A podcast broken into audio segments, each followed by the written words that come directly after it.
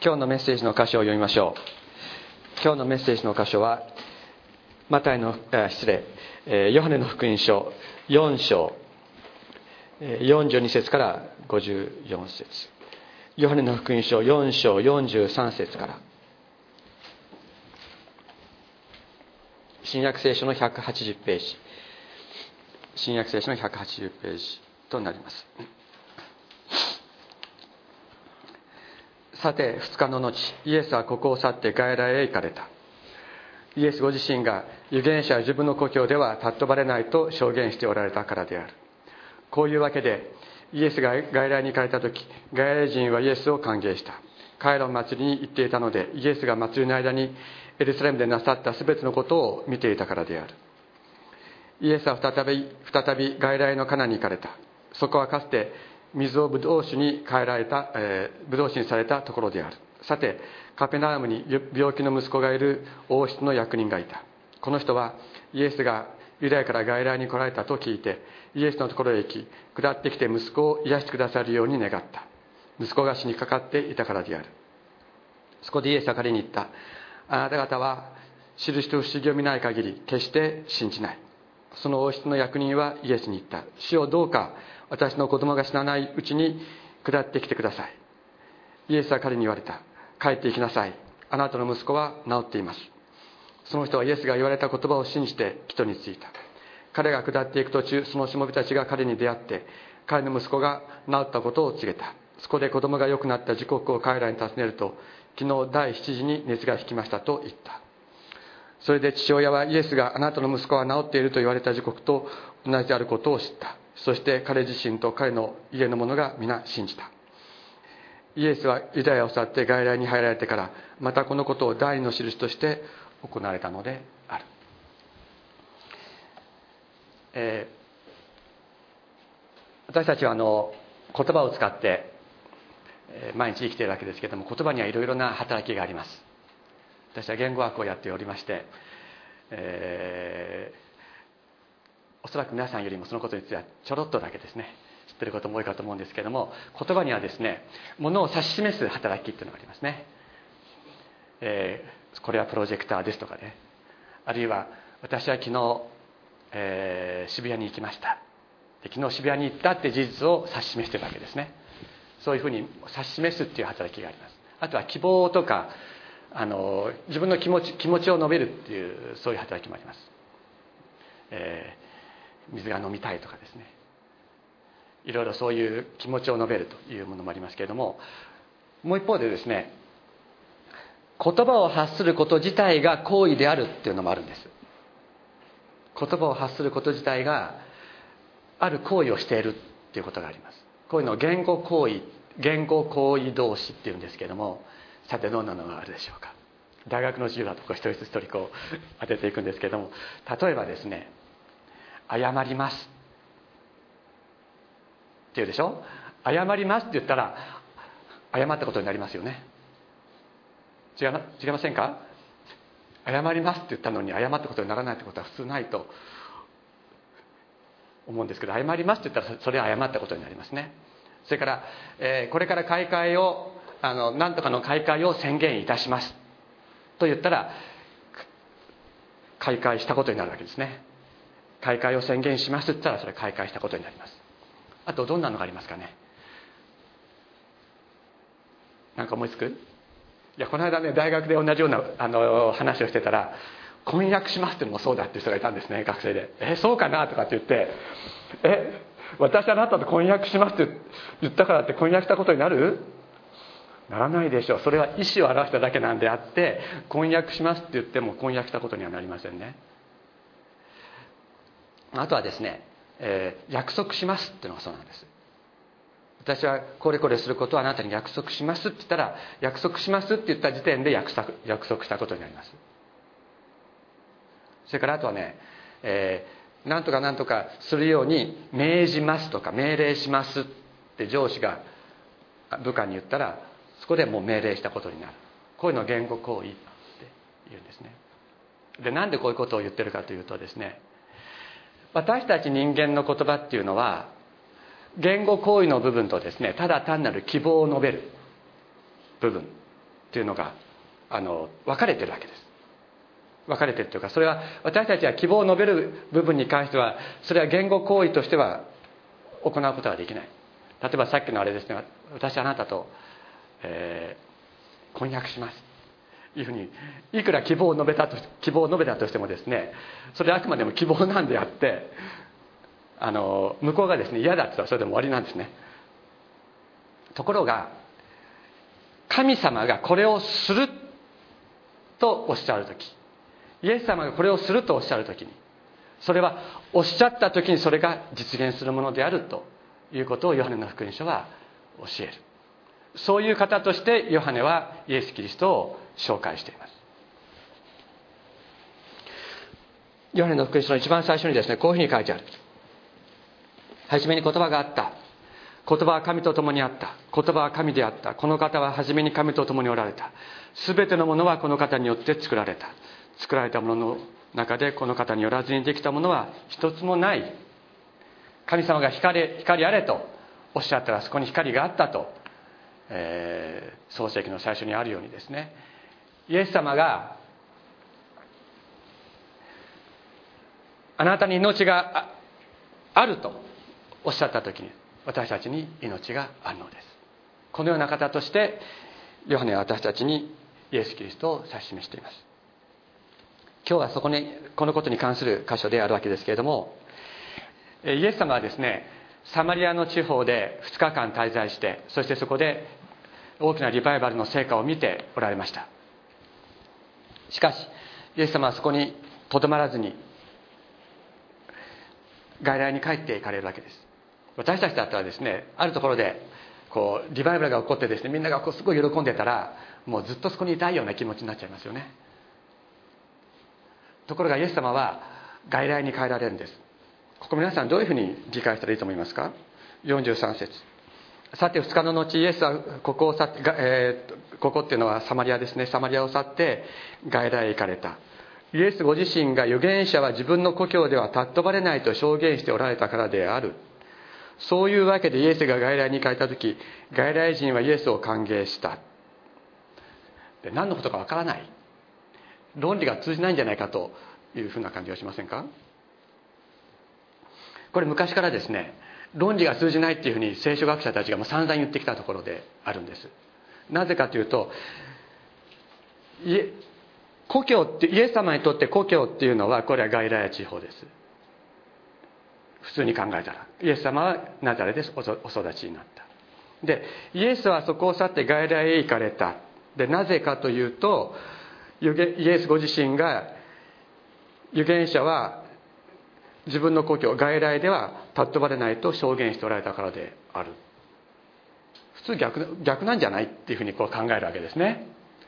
そこでまあ聖書学者たちの中にはこの故郷っていうのはイエス様があの福音宣教な一番になすべきユダヤのことを指しているんじゃないだろうかと考える人もいるわけです。でするとですねそういうわけでイエスが外来に行かれた時ユダヤ人はあ外来人はイエスを歓迎した。でもし、まあ、もしこの自分の故郷が、えー、ユダヤを指しているんであれば、まあ、それでなんとなく、えー、意味は通じるんじゃないかというふうに考えるわけですね。であるいはですね、えー、このそういうわけでっていうのは実はこれはところがとや解釈すべきなんじゃないかっていう人なんかもいましてあのここのところは昔から非常に議論があって中間書を読んでもどれにも違うことが書いてあってですね一体どうなんだろうというふうにこうあの多くの人たちが感じているとというふうになっている。ところがでもやっぱりこれはその通り読むべきなんであってその通り読むべきなんであると。どういうことかというとイエスご自身が預言者は自分の故郷では尊ばれない。つまり外来では尊ばれないと証言しておられたからわざわざガリラヤに行かれたんです。なぜかというとヨハネの福音書の最初の頃一章にこういうふうに書いてあります。えっ、と172ページですけれどもヨハネの福音書の一章。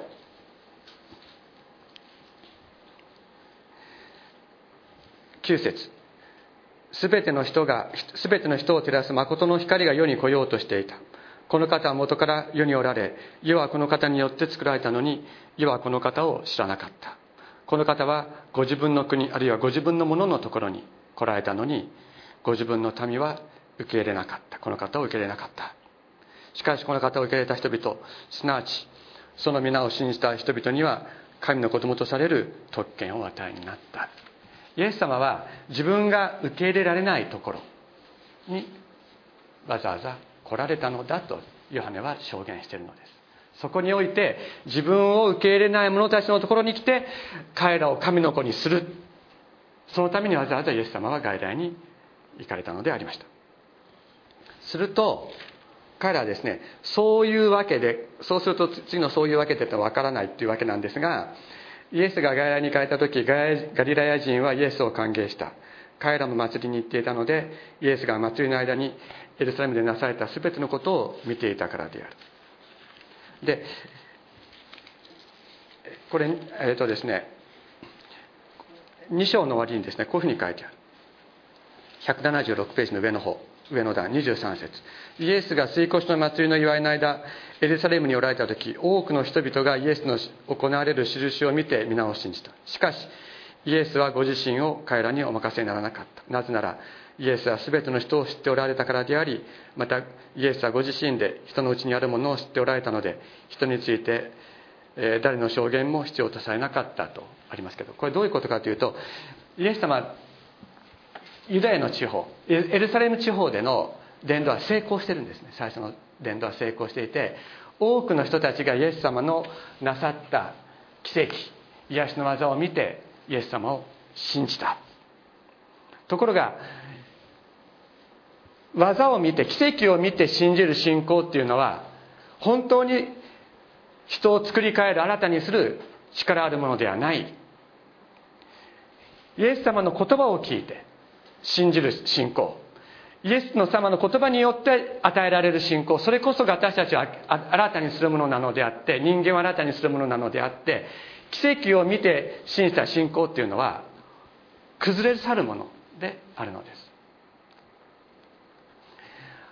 あの奇跡を見て信じた信仰っていうのは同じように信じなくてもいい信じなくてもいい理由はいくらでも出てくるんですね。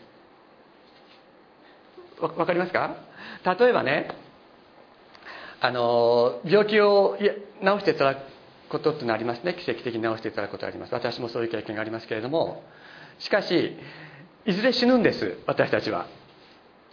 いずれ死ぬわけです。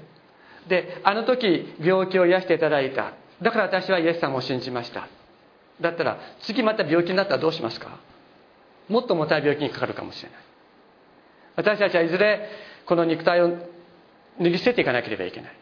である意味で私たちが年老いてそれまでできるそれまでできたことができなくなったりあなんかもうおじいさんになっちゃったなとかね おばあさんになっちゃったなとかって言ってるのはなぜかっていうとそれはこの肉体を脱いでイエス様のところに行く準備をしているわけなんです。その時にですね若い時に癒していただいたのに今癒していただかないいただけない。だから私はもうイエス様を信じません。そういうふうに印を見て信じる。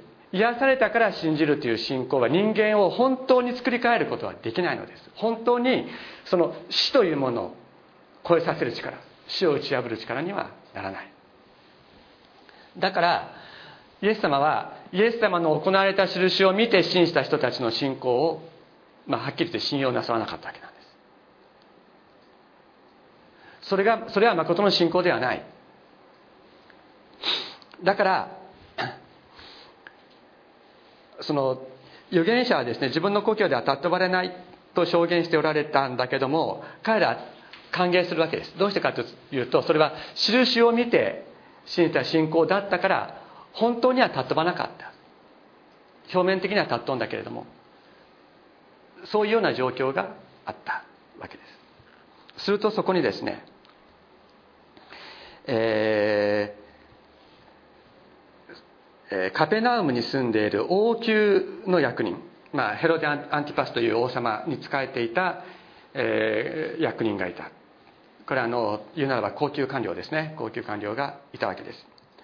でその人が、えーカナというところにいるイエス様のところにですね下ってきたというわけです。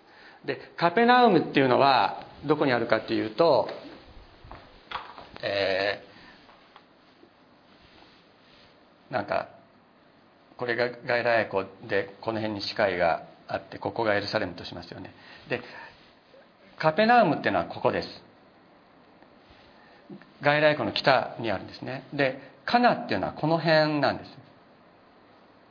でここに来るのはなんかこういうふうに来なきゃいけないらしくてですね。35キロぐらいあるそうです。歩いて35キロ。35キロって言ったら歩いて、えー、どの何何時間ぐらいですかね。どんなに早く歩いても8時間はかかる。8時間ぐらいかかると思います。でずっと歩きっぱなしってわけにいかないので食べなければいけないし飲まなければいけないのでやっぱりそういうことを考えると10時間ぐらいはかかる。でカペナウムからカナまで彼は歩いてきたわけです。そして自分の息子が死にかかっていた。あの死にかかるっていうかまさに死のうとしていた。まさに死ぬそのところであった。というふうにあの原文では書いてある。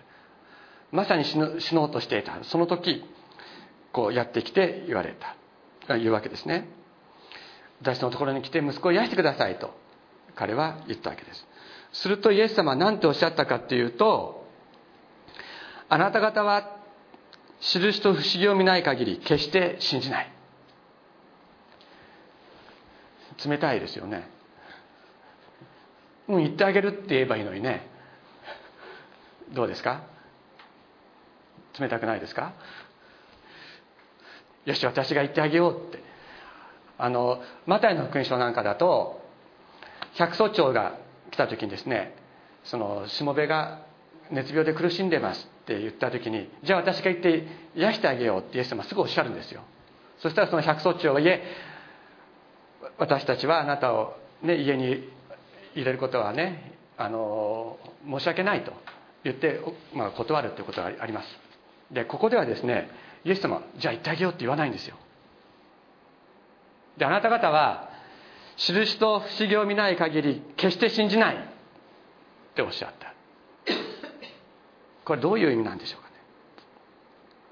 さっき言いましたように不思議印と不思議を見て信じる信仰っていうのは本物じゃないって。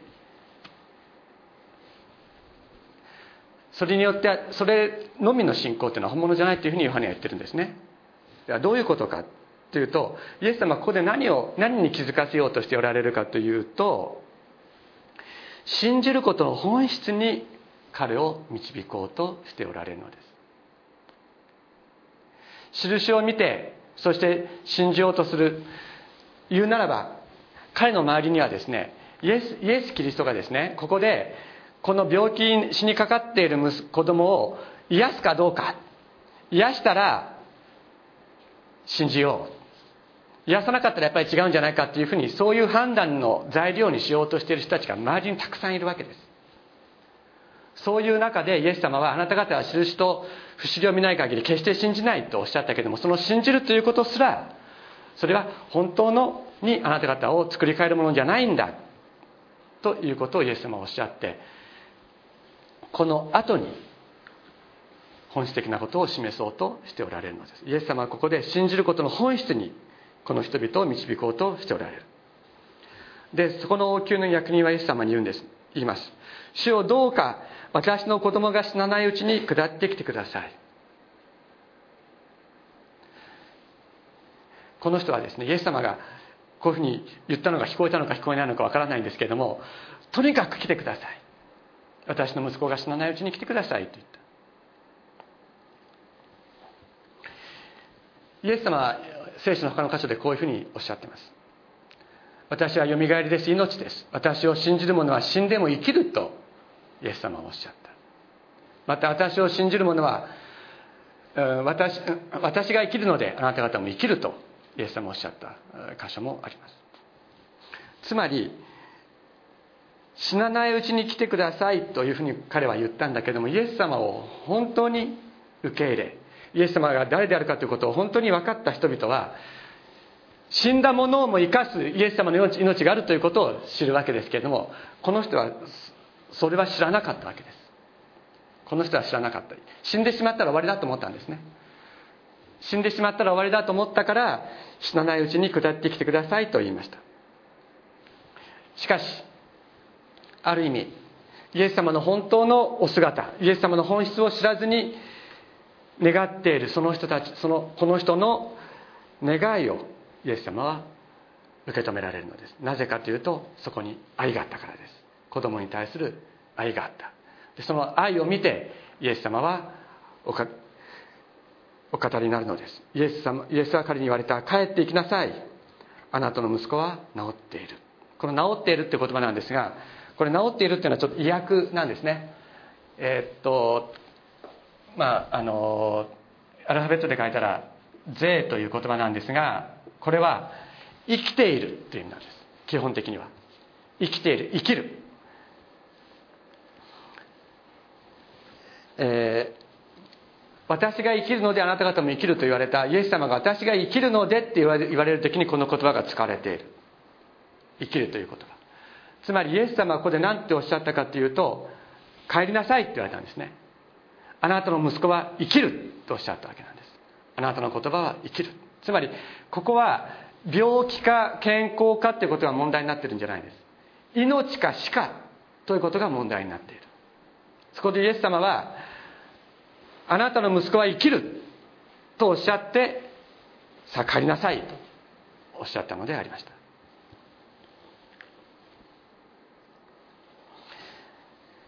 その人はイエスが言われた言葉を信じて人についたとあります。皆さんここでね私たち非常に注意しなければいけないことがあると思うんです。この人の息子は治ったんですけれどもそれはなぜ治ったんですか？この人が信じて帰ったからですか？そういうふうに仲介する聖書があの仲介書がなくはない。だけどそれは間違っているわけです。この人はイエス様が言われた言葉を信じて帰ったからこの人がねイエス様が言われた言葉を信じて帰ったから息子は生きたのか？そうではありません。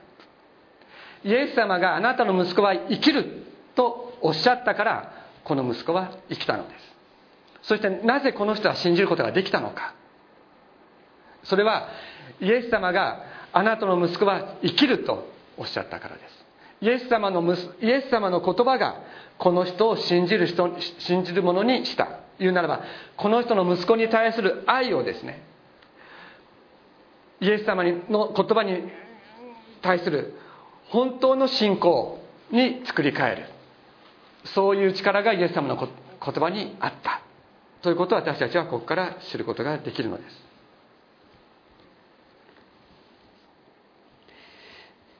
彼が下っていく途中そのしもべたちが彼に出会って彼の息子が治ったことを生きたんですね。これ生きる彼の息子が生きていることを告げた。そこで子供が良くなった時刻を彼らに尋ねると昨日第7時に熱が引きましたと言った。これ第7時っていうのは中がありますけれどもこれはですね、えー、午後1時のことです。午後1時。で昨日って書いてありますよね。でユダヤの時間っていうのは日没から一日が始まって日没で終わるんです。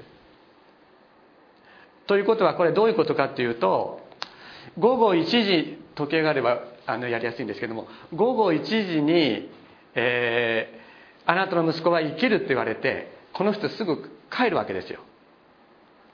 そうすると日没になりますね。6時ぐらいに。で歩いて帰ると10時間とかもっとかかるわけで12時間とか。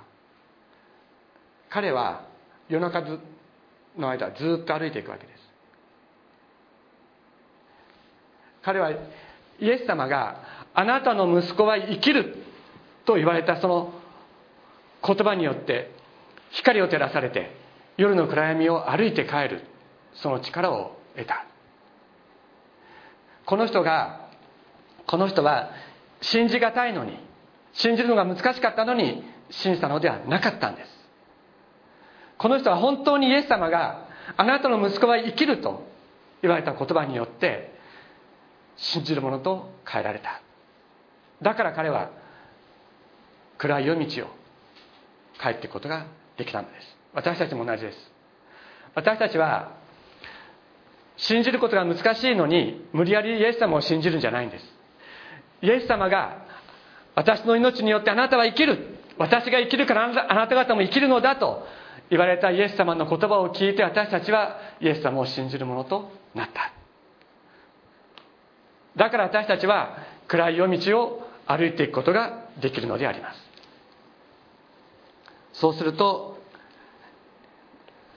あの彼のしもべたちがねニュースを伝えに来るんです。息子さんは生きておられます息子さんは生きておられますと伝えたのです。でその時刻を聞くと午後の1時であったということを彼は知りました。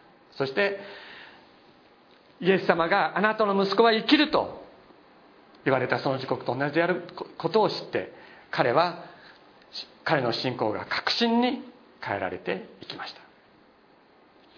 私たちはイエス様との関わりにおいて最初はね求める祈る恋願うお願いするっていうところから始まります。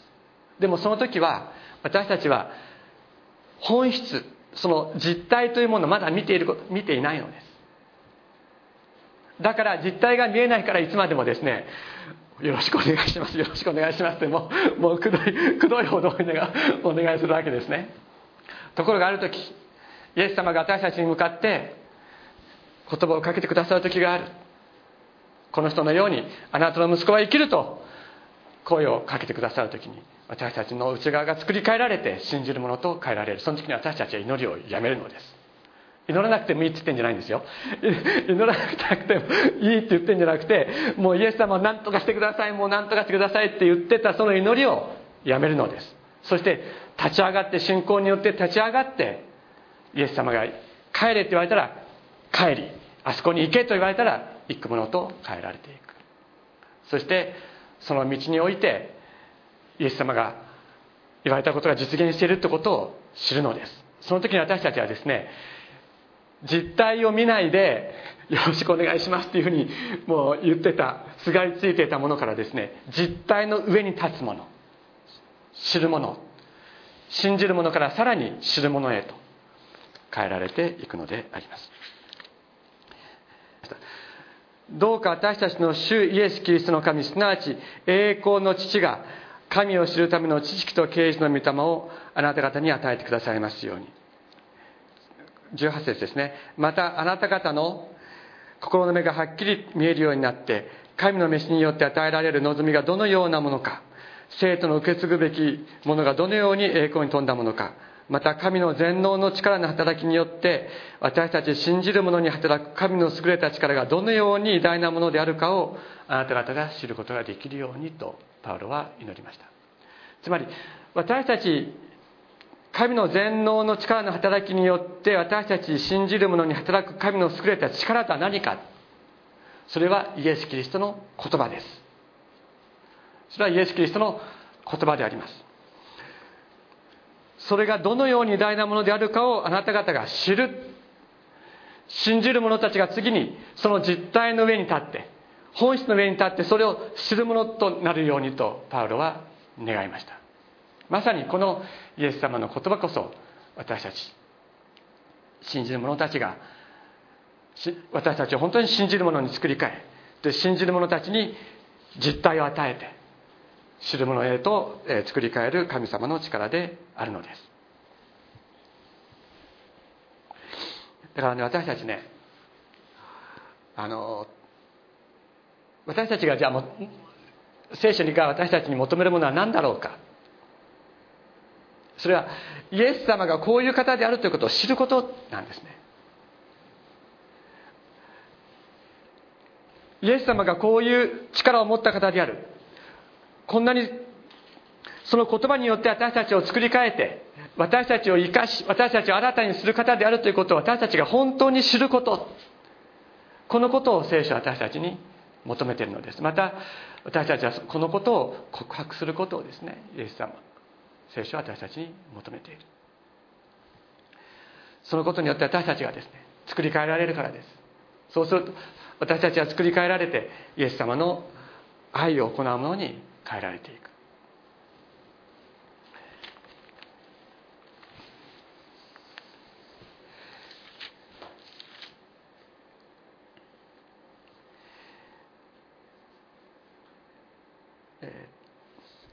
こで父親はですねイエスがあなたの息子は生きると言われた時刻と同じであることを知った。そして彼自身と彼の家の者が皆信じた。この彼の家の者というのは家族だけじゃなくて使用人も全ての者たちそこで働いていた奴隷も含めて全ての者たちがイエス様を信じたとあるのです。私たちこの人にイエス様の愛が伝わってほしい。この人が本当にイエス様を出会イエス様に出会って救われてほしいというそういう方々のために私たちも祈っていますしここで捧げられない祈りを捧げていらっしゃる方々もいると思います。イエス様は私たちのこれらの方々に対する思い愛それを見てですねあなたの愛する者は生きると。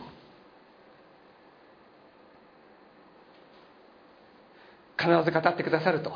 私は信じます。あなたの愛する者は生きると。その言葉私たちは今日イエス様の言葉を聞いて本当に私たちの心を変えられて希望を持ってこの場を去っていきたい。あなたの愛する者は生きると。こんなことしててあの人は大丈夫なんだろうかと。思うこともあるかもしれない。だけど主イ様どうぞこの人のところにやってきてくださいと。いう私たちの願いを聞いてこの思いを聞いて思いのこの叫びを聞いてイエス様はあなたの愛する者は生きると必ず語ってくださる。私はそう信じます。私たち本当にそれを信じてイエス様の声を今日聞いてですね帰っていきたいと思うのです。お祈りをしましょう。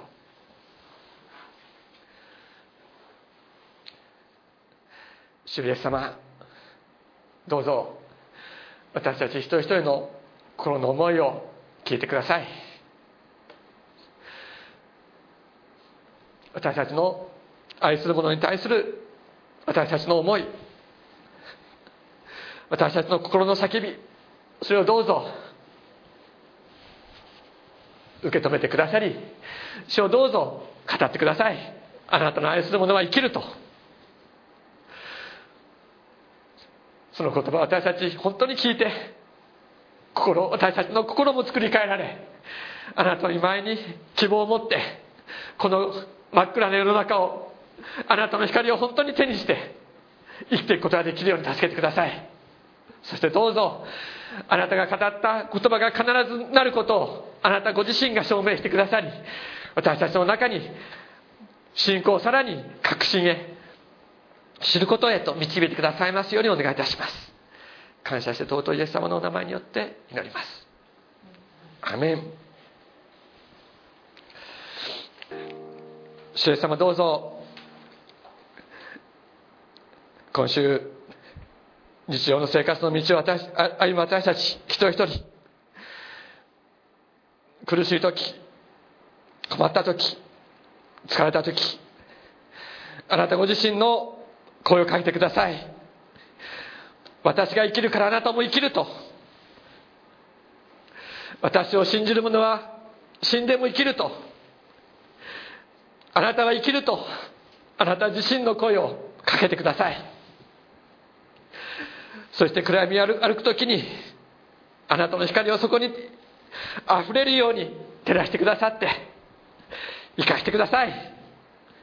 あなたでなければ与えることのできない希望をあなたでなければ与えることのできない命をどうぞ一人一人に注いでくださってあなたが生かしてくださいますようにお願いします。感謝して尊いイエス様の皆により祈ります。ね